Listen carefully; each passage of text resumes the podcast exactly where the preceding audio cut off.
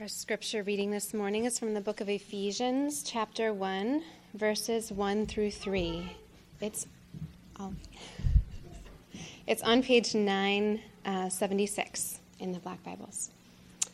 Paul, an apostle of Christ Jesus, by the will of God, to the saints who are in Ephesus and are faithful in Christ Jesus, grace to you and peace from God our Father and the Lord Jesus Christ. Blessed be the God and Father of our Lord Jesus Christ, who has blessed us in Christ with every spiritual blessing in the heavenly places. This is God's word.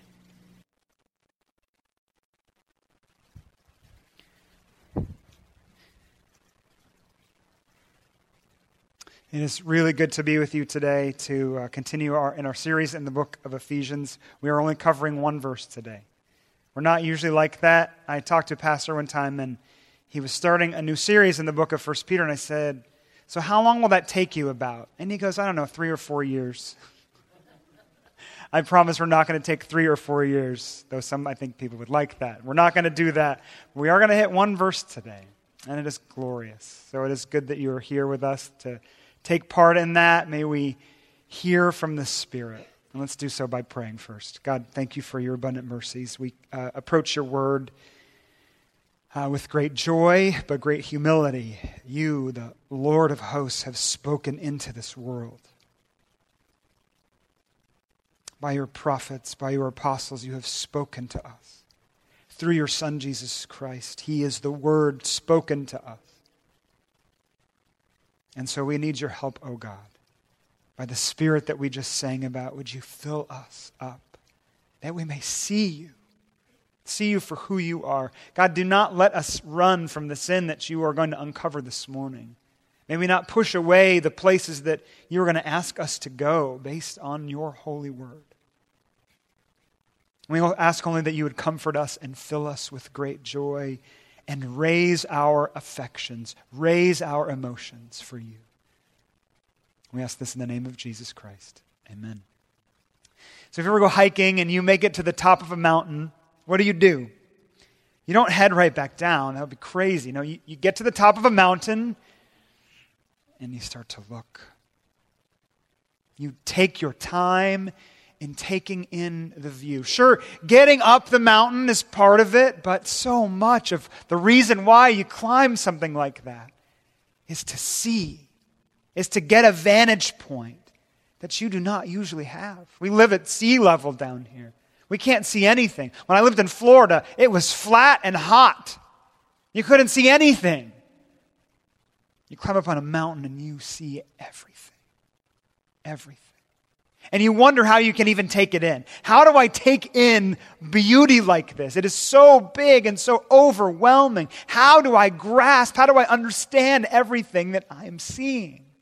But you try anyway, and you find your heart filling up as you do it. You find your heart growing in thankfulness the more that you do. We are, in a sense, standing at the top of the mountain in the book of Ephesians. We're looking down. These next few verses that we are going to walk into, it's one long, amazing sentence from Paul, may be the most important, most glorious, most beautiful in all the scriptures, and I would say because of the content in all of the world. And it has, it's the amazing part, it has everything to do with us. It has everything to do what God has done for us, what He has promised to us, what He is doing in us, and it is almost too much to take in. It is almost too much to, dare, to bear, and yet that is what He is calling us to do today. So last week we covered verses 1 and 2 where we learned that God has chosen to rename us in a sense. He has given us a new identity, and our identity now is found in Christ, and it is for our good. We are in His Son. We're going to talk more about that later again for His glory, for our joy.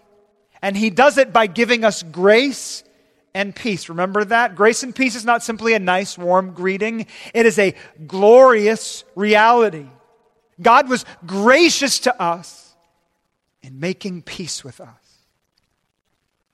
We climb that mountain and now we stand on the top of that reality, on the top of our identity. And we're looking out. And we are going to see what is, and, and everything will be revealed to us. The next many mornings will be revealed to us. The great blessings of God. Everything we see below, every spiritual blessing, he says, is ours. Do you believe that? Do you believe that? Let's, let's uh, use three points to get through our text this morning. Three points awakened to blessing, two, enraptured by blessing, and three, taking our blessing. Awakened, enraptured, taking. One, awakened to blessing. Would you look at verse 3 if you have your Bibles out? I hope you do. Verse 3. Blessed be the God and Father of our Lord Jesus Christ, who has blessed us in Christ with every spiritual blessing. Now, that's not just a nice statement, that is an incredible statement. That's not just another Bible verse that you can glaze over. That is, if true, bold. And if it's not true, then it's just plain arrogant. Why? Because Paul is saying that everything that you need is in God. Everything that you need for this life, for your joy, for your satisfaction, it is in God. People seeking meaning, seeking restoration, seeking to live out lives that are better, that are loving. Paul is saying, you find it in this verse, in these next verses. Everything that you see below that is what you need. Every spiritual blessing. Okay, so fine, let's take him at his word. How do you get it?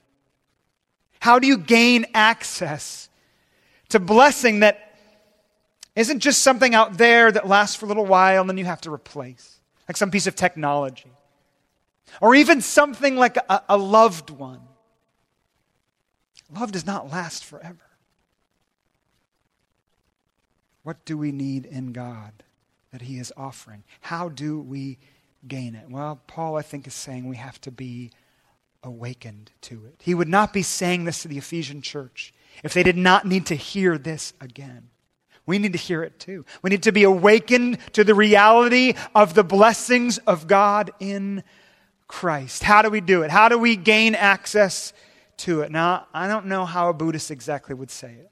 They would say that you gain blessings in this world by denying yourself, by giving up certain things.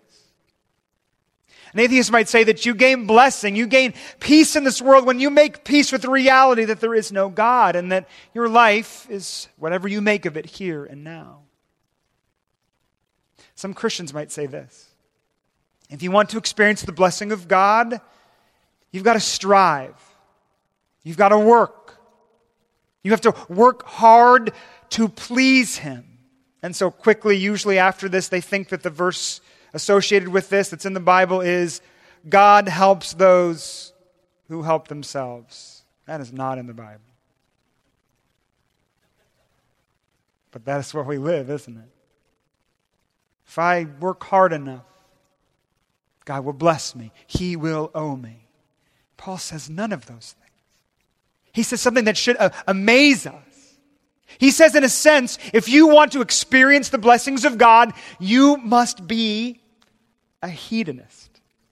A hedonist. You must seek pleasure way more than you have been. Blessed be the God and Father of our Lord Jesus Christ, who has blessed us in Christ with every spiritual blessing. This is not you got to work to get there, you've got to climb up the mountain to get to the praise. No, this is pure elation. This is pure gratitude. This is pure happiness and joy in what God has already given. given. This opening song from Paul is not do more, but be awakened to the glorious realities of life with God that you already have. Be awakened to his overflowing love. Be awakened to his amazing beauty. Be awakened to the salvation that he has offered to you because you have access to it right now. Now, that is the problem at the same time. That is our, our hang up for some reason. We have everything laid out before us, everything that we need in Jesus Christ. And yet we settle. Over and over and over and over and over again, we settle for things that are not as good as what God provides, for things that are less durable, for things that do not provide us enduring satisfaction and peace, for things that often make in us evil, producing in us anger and frustration and anxiety. We settle, as C.S. Lewis famously said, for mud pies. Mud pies. This is from his work in The Weight of Glory. If we consider the unblushing promises of reward and the staggering nature of the rewards promised to us in the Gospels, it would seem that our Lord finds our desires not too weak. I'm sorry, I've got to get this right. Not, see, I did it on my own. Not too strong, but too weak not too strong, but too weak. He says, We are half hearted creatures fooling about with drink and sex and ambition when infinite joy is offered us, like an ignorant child who wants to go on making mud pies in a slum because they cannot imagine what is meant by the offer of a holiday at the sea. We are far too easily pleased. Is that us? Is that you? Have you settled? for things in your life for money or power or sex or drink or ambition, as he says. Ephesians 1 3 is a front door, he's saying, to a glorious mansion of blessing. And all you have to do is walk in. It is the front door to a palace of pleasure and joy, of durable happiness and satisfaction. It's as though we're living down in this shack by the river and we have the keys to a mansion in our pocket, the most glorious mansion overlooking the sea, and all we have to do is be awakened to it. We have to feel the keys in our pocket, take them out, walk up the hill, and enter Say Bill Gates is your friend, he's your best friend. And he calls you up and he says, Listen, I have decided to bless you. I've decided to, to bless you. And I'm going to give you something that is worthy of my name. You know what? In fact, I, I, I can't wait any longer. You actually already have it, it's sitting in your garage. Okay, so you hear that on the phone, you're at work, you're Bill Gates' friend, which is kind of weird, but still, he's, it's okay because he's your friend and he's told you, I've given you a gift in my name. How do you respond? You hang up the phone and go back to work? You have feigned interest. Oh, okay, that's nice. Or do you drop whatever you are doing, get into your car, start smiling, and drive like crazy? Missing traffic laws. Your car breaks down, you get out, you start running. You will not quit until you reach it. That's an earthly blessing. Blessed be the God and Father of our Lord Jesus Christ, who has blessed us in Christ with every spiritual blessing. God has given us a gift. In the name of Jesus, He has given us a gift. This is a gift worthy of His name far greater than any earthly gift, far greater than any Bill Gates gift. And so I say, will you not at least go to look? Will you not at least go to open it up? Paul is saying, be awakened to the blessings of God. That is a good thing. Two, enraptured by the gifts. Enraptured by the gifts. Verse 3 Blessed be the God and Father of our Lord Jesus Christ who has blessed us in Christ with every spiritual blessing in the heavenly places. Now, now we're going to be unpacking this as we go. We're going to be unpacking all the, the spiritual gifts. We're not really hitting any of them. Really, this morning we're talking about the, the nature of the gifts. But the gifts, if you want to know, are holiness and blamelessness and forgiveness and redemption. And we will see why they are good when we come to them. But the groundwork is knowing where they have come, from the heart they have come from. The very nature of the gifts is revealed by who is giving them and where they reside. So we're going to say three things here. To be enraptured by the gifts, we must understand that they are gifts from the Father, found in Christ and secured in heaven. We, are, we have gifts, access to gifts that are from the Father. That's very important. From the Father. Blessed be the God and Father of our Lord Jesus Christ, who has blessed us. Now, this passage is actually kind of reminiscent of other Jewish praise languages. If you see in the Psalms, you can read things like, Blessed be God, who is great and almighty and powerful. It's a lot like other ones, but this one is different. This one is different because it adds the word Father, doesn't it? Blessed be the God and Father of our Lord Jesus Christ. So we learn a couple things. First, we learn that God is not just one, but He is three. He is living an eternal relationship with the Son and with the Spirit. So He is God the Father. He's the Father of Jesus Christ. But listen, we are immediately to be reminded that that is our word too. That word Father is for us too. He is God the Father, not just of Jesus Christ, but of all of his children. If you read on in verse 4, what does it say? We are chosen for adoption. And listen, that says so much about the blessings that he gives us. He showers us with blessings because he is our Father. He gives us gifts as a loving dad. Listen, um, in Massachusetts, as you are well aware, there are too many kids who need homes. Too many kids. And not just Massachusetts and New England and the country in the world, orphans. Kids who do not have a mom and a dad. Now, if you go onto the Massachusetts adoption website, the foster care website, you can actually see the pictures of kids. The little picture is there, and there's a little statement below, and it talks about what they want their prayer, their hope. Now, here's what they don't say they don't say, All I want is an Xbox. They don't say, All I want is a lot of new clothing. No, they say, All I want is a home and a family who will love me. Almost every single one says that. I want a father. I want a mother.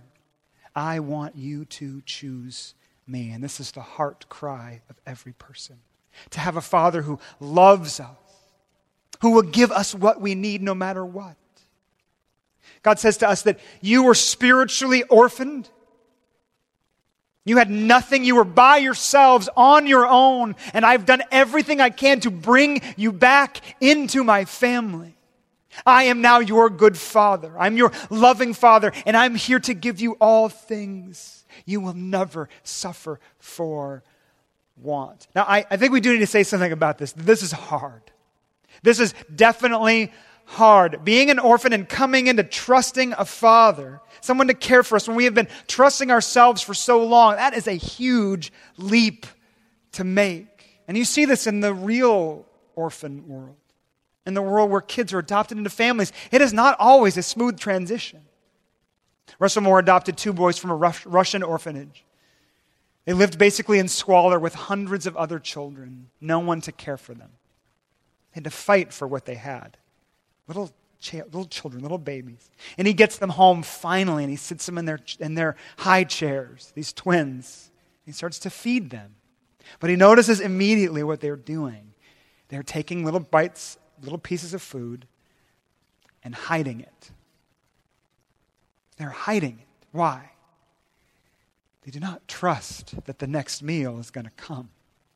They don't trust that their father is going to provide for their every need. My mom went to uh, China a few years ago, many years ago now, with a friend to help her adopt a baby from there. And they finally get these kids, and they take them to their hotel rooms. And uh, many of the kids were malnourished. They had not eaten enough. Many of the kids were sick. But I think that the saddest thing were the kids who were well, because what they did was something I can't get out of my mind. What they did was started to work. They would get into that hotel room and they would find ways to clean, to serve, to make that person in front of them love them. Sweeping, cleaning the sink. They figured out ways to serve their master. And all their parents wanted them to do was to love them and know you are safe now. Listen, we are like that.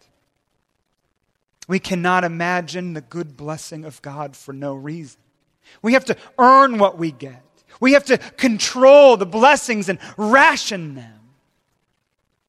That is the opposite of what God wants from us. No, He is a Father who blesses liberally, a Father who provides everything and more. And all we have to do is go to Him. We do not have to earn our way with Him. We just have to receive. We do not have to work our way into His blessing. We live in it. The blessings are ours because we are His children. The gifts are from the Father. The gifts are found in Jesus Christ. This is so important. The, the gifts are found in Jesus. Blessed be the God and Father of our Lord Jesus Christ, who has blessed us what? In Christ with every spiritual blessing. This does not exist unless those two little words exist. That preposition and that person, in Christ. We receive everything because we are in Jesus. Now, what does that mean? Well, it, it means essentially that we stand with him. We are united with him in a way that he stands for us. He is our representative, our advocate, our spiritual head. And this is important because we were not always advocated for by Christ. Our spiritual head was Adam. Maybe you know that. When we were born into this world, we were born into his race. And so we took his name. So you can think of it in terms of heritage. He stood for us. The family name was Adam. And that was not a good name because it didn't entitle you to anything except death. That's all you got. You lived this life and then you were done. And then Jesus Christ came. He came and he lived the life that we should have lived. He was perfect. And then he died the death that we were supposed to die. He took on the weight of the law and the wrath of God for us. And he took all of that. He took his perfect obedience and his righteousness and he gave it to us. The Bible says that we are clothed in it. We don't just have his name, we bear his clothing. We bear, now bear Jesus Christ. He is our brother. And that is a powerful, powerful thing. For that means we are united with him, not just in someone who has given us his righteousness, but someone who is powerful. Quickly look down at Ephesians 1:20. What does it say? God, He worked in Christ when He raised Him from the dead and seated Him at His right hand in the heavenly places, far above all rule and authority and power and dominion, and above every name that is named, not only in this age, but also in the one to come. And He put all things under His feet and gave Him as His head over all things to the church, which is His body, the fullness of Him who fills all in all. I just want you to think about that. That is our brother. That is our name. He has given us everything in Jesus Christ because God in Jesus Christ is seated on high. We are united with Him, one with Him. Whatever He has, it is ours. One commentator puts it this way We struggle to fully apprehend all the goodness all the glory of our union with Christ, the beauty of a sunset, the power of a storm, the purity of a child's prayer, the majesty of a hero's glory, the wonder of love's passion, and the hope of eternal glory. When such earthly blessings fail. He says all of these are of him. All are under him. All reflect the wonder, majesty, purity, power, and beauty of who he is. And because we are in union with him, they are ours too. Our gifts are of the Father, they are found in Christ, and they are secured in heaven. Blessed be the God and Father of our Lord Jesus Christ, who has blessed us in Christ with every spiritual blessing in the heavenly places. These gifts, in a sense, are in heaven. Now, this doesn't mean so much that they reside there, that they're, that they're somehow kept for us there and someday we'll get to them. No, it's talking more about the nature of these gifts. These gifts are heavenly. And I'm just going to just bring out one little aspect of this. It means that our gifts are secured. Unlike our earthly blessings, these gifts in God will never fade, they will never rust, they will never cease to exist. They are ours forever. And I can, I, I, I just want to say this that is the answer to so much of our pain and suffering. And that's the kind of the elephant in the room as we've been talking about this. Maybe you've been saying to yourself, okay, good, the, the blessings of God, I love it, the spiritual realities of being in Christ. But that does not, that's not me right now. That does not mark my life. I'm suffering. I'm struggling. I'm anxious. I'm depressed. How does this help me? And I pray that it does in this way. Because when you see your future, when you see your blessings, when you are reminded of what is coming fully, that is often all that you need. Because when you believe it, then your blessings are secure, they are yours. Bryan Chapell, a pastor, he talks about a little a cabin that he and his family have in Michigan.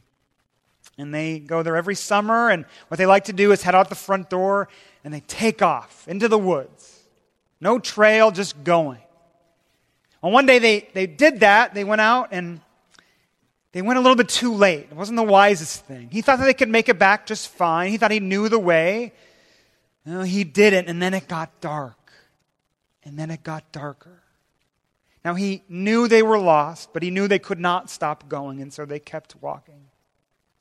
And he was getting scared, and he could tell that his kids were getting scared. What's dad doing? I don't think dad knows where he's going. And he was about ready to turn around to them and say to them, Listen, we're lost. This is not good. But right as he did, he saw something out of the corner of his eye. It was a light. It was the light of that cabin. Tiny, but there. They were safe. They were secure. Now, as he says it, nothing really changed. They were still out in the forest, far from their cabin. They were in the dark, surrounded by the cold. And yet they were all happy and joyful. All was well. They just had to make it there. Their safety and security and happiness was assured. Ours is also. Ours is unending, never rusting, never fading, held with Jesus Christ. We are experiencing it now, but the great reward is coming, and it will never go away awakened to blessing, enraptured by blessing. Finally, taking our blessing. Taking our blessing. Verse 3 again Blessed be the God and Father of our Lord Jesus Christ, who has blessed us in Christ with every spiritual blessing in the heavenly blessing. Here it is, Paul saying. I am laying it out for you. And I'm going to lay it out for you for verse after verse. This is a banquet, it is a feast, and it is all for you. Now take and eat. Sit down and receive. Now, what's the problem? We can let it sit there, can't we? We can be awakened to the Father's giving heart. We can be enraptured by all He has given us. Look at that, it's so amazing. And not take it. Leave it there, uneaten, unconsumed. Maybe I've told you the story before. I'm sure I have. I like to tell the story. It's amazing to me. So I had this friend in high school, and he was part of a big, big family. I think nine children. And even though their father was a doctor, when it came time for Christmas, the money ran out pretty quickly. They couldn't get big gifts for every kid. And so what they decided to do is that every year, one of the children would be set apart for one of these big gifts. They would get the gift, the big gift that Christmas morning. Someone new each year. So my friend was 16, just learned to drive. It's Christmas morning. They do all the opening of presents. And then the parents are so excited. They, they stand him up. They walk him out with a blindfold. And they're all standing there. And they take the blindfold off. And there in the driveway is a car a car. They got him a car. They never did that for any of the other kids. And it was wrapped in one of those huge ribbons, you know? And he looked at it for about 30 seconds. and he turned around and walked back inside. I wanted to punch him when he told me that. He said, It wasn't good enough for me. That's not what I wanted. I didn't want that 1988 Buick LeSabre. I wanted something else. He stared at this amazing gift and he walked away. And all I want to say, all how I just want to end this morning by saying we must do the opposite. The gifts of Christ may not always seem like they are good, but friends, they are good. The gifts that God wants to give to us, they may not always seem like what we need, and yet we must take them always. Grab onto them, jump onto them, hold onto them, and never let them go. Here's how one commentator put it The reason the believer does not receive spiritual benefits is not because God is in some way stingy or that he or she must plead for them, but because believers are not appropriating by faith what God has already bestowed in their behalf. He talks about it like Joshua at the edge of the promised land. You know the story. Moses had marched the Israelites for 40 years through the desert, and he finally brings them to the edge of the promised land, and he dies, and Joshua takes over, and he's there. He can see it. He can see the land flowing with milk and honey, but he had to take it. He had to, by faith through grace, grab a hold of the gift that God had given to them. How will we take hold of our blessings in God? I'm just going to offer three very, very practical things. This is not the only thing. These are not the only things, but these are things that I want you to focus on this week. Speak, unplug, and maximize. Speak, unplug, and maximize. Speak. Speak. So, this is great. This is a fun factoid, an important one. In the Greek here, when you get to the word blessing, the word is eulogia. Eulogia. Maybe you can hear it there. That's the word that we get the word eulogy from. Eulogy from. You, which means good.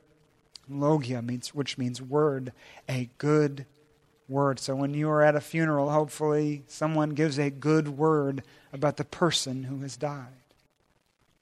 This is different, though. God is alive. And we are to speak blessing. We are to speak good words about him, to him. And so I say, friends, recount your blessings.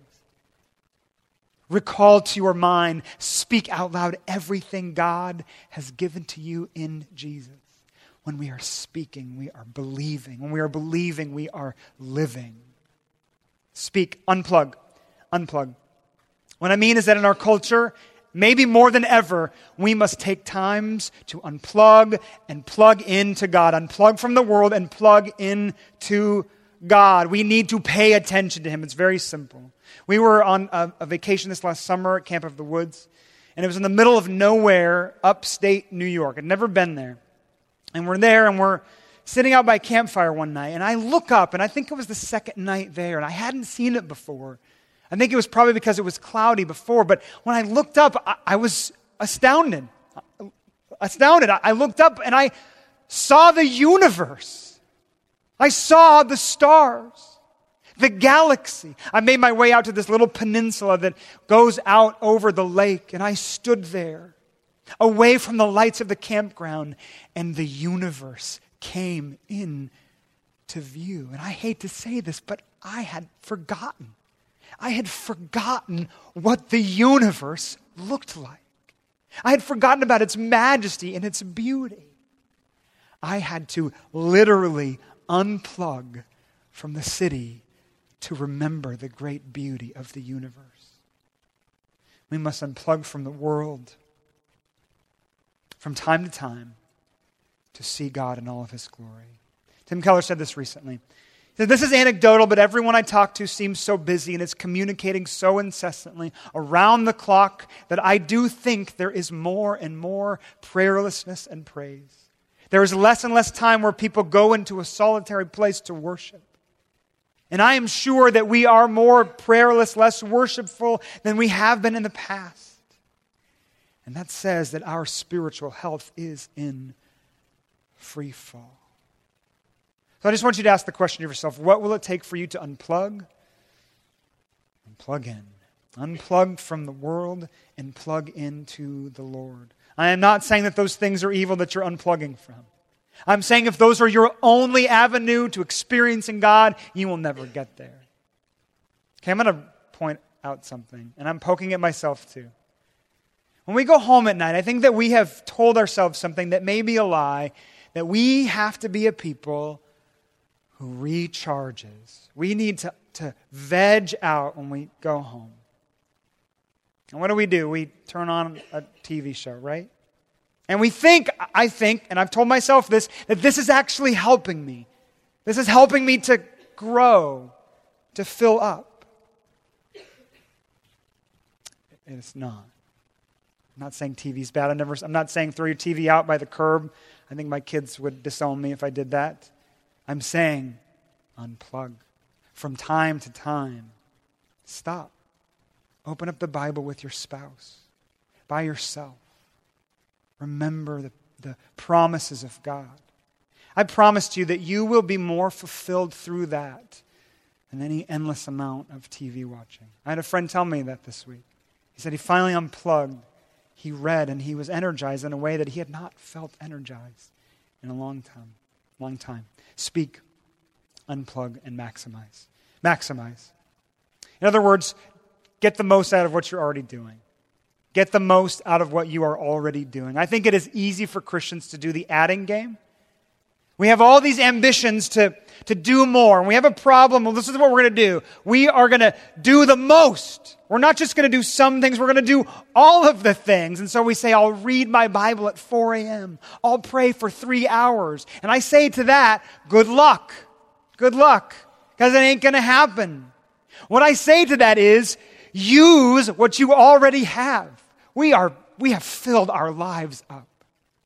We are maxed to the core. So fill up by using what you already have.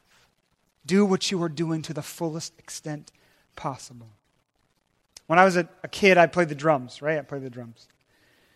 And my first drum set, it, it wasn't anything to look at. It didn't sound good. My cymbals weren't nice. So I went to my parents, a 16 year old. I had no money, but they did. And I said, hey, I need a better drum set. I, I need this. I gave them no arguments. I just said, I need this. And they looked at me kind of like, okay, are you going to go play for James Taylor next weekend? Well, no. Why do you need it? I said, maximize what you already have. Use what you already have. And that was the right answer. We are people who need to use what we already have. When you come to church, come ready to worship. Come ready to bow your heart down before your Maker. Sing our songs with passion. Pray the confession with honesty and sincerity. Maybe you need to think about things even before you get here. These are the things that I need to confess with my brothers and sisters before the Lord.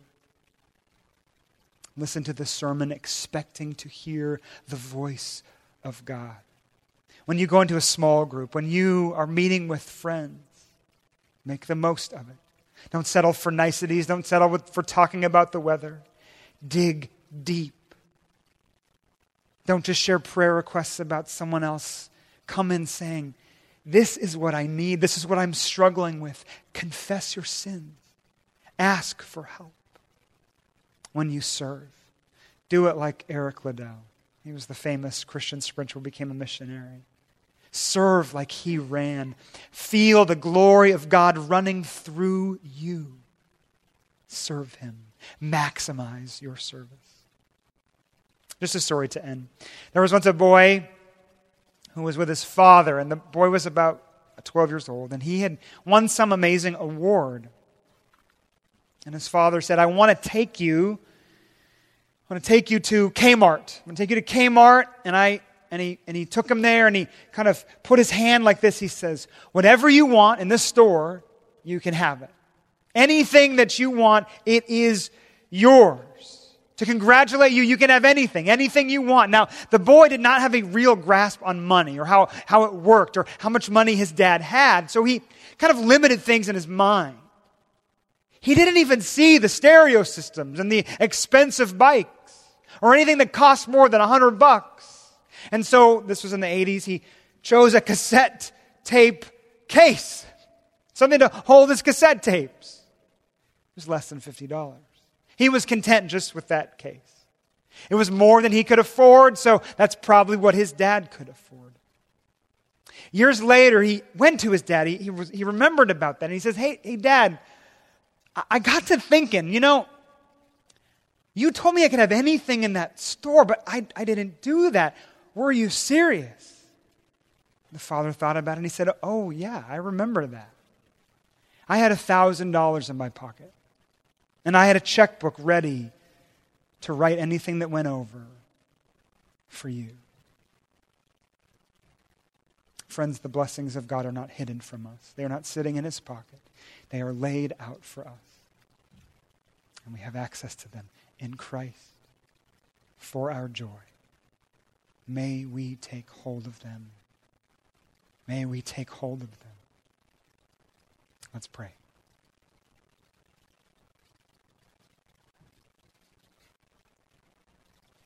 God, we offer ourselves before you. We say that we have been stupid. We have not believed your promises. We have not appropriated by faith all the things that you have given to us in Christ. We need more than that, we say. We will settle for this, we say. Oh God, by your grace and by your Spirit, would you lift our heads? Even as we go to take our blessings, we will fail, we will trip, we will fall. We need your sovereign Spirit to help us along, to keep us motivated, to keep our eyes up, our heads keep falling. May you pick them up. May you fill our hearts so that we are seeking your pleasure, your joy, your comfort, your glory above all things. And God, I pray that especially for those this morning who are suffering, who are hurting. God, would they see that light? When they see that light that is far off and trust it, would they be comforted by the knowledge that you love them and that you have given everything for them? God, we ask these things in the name of Jesus. Amen.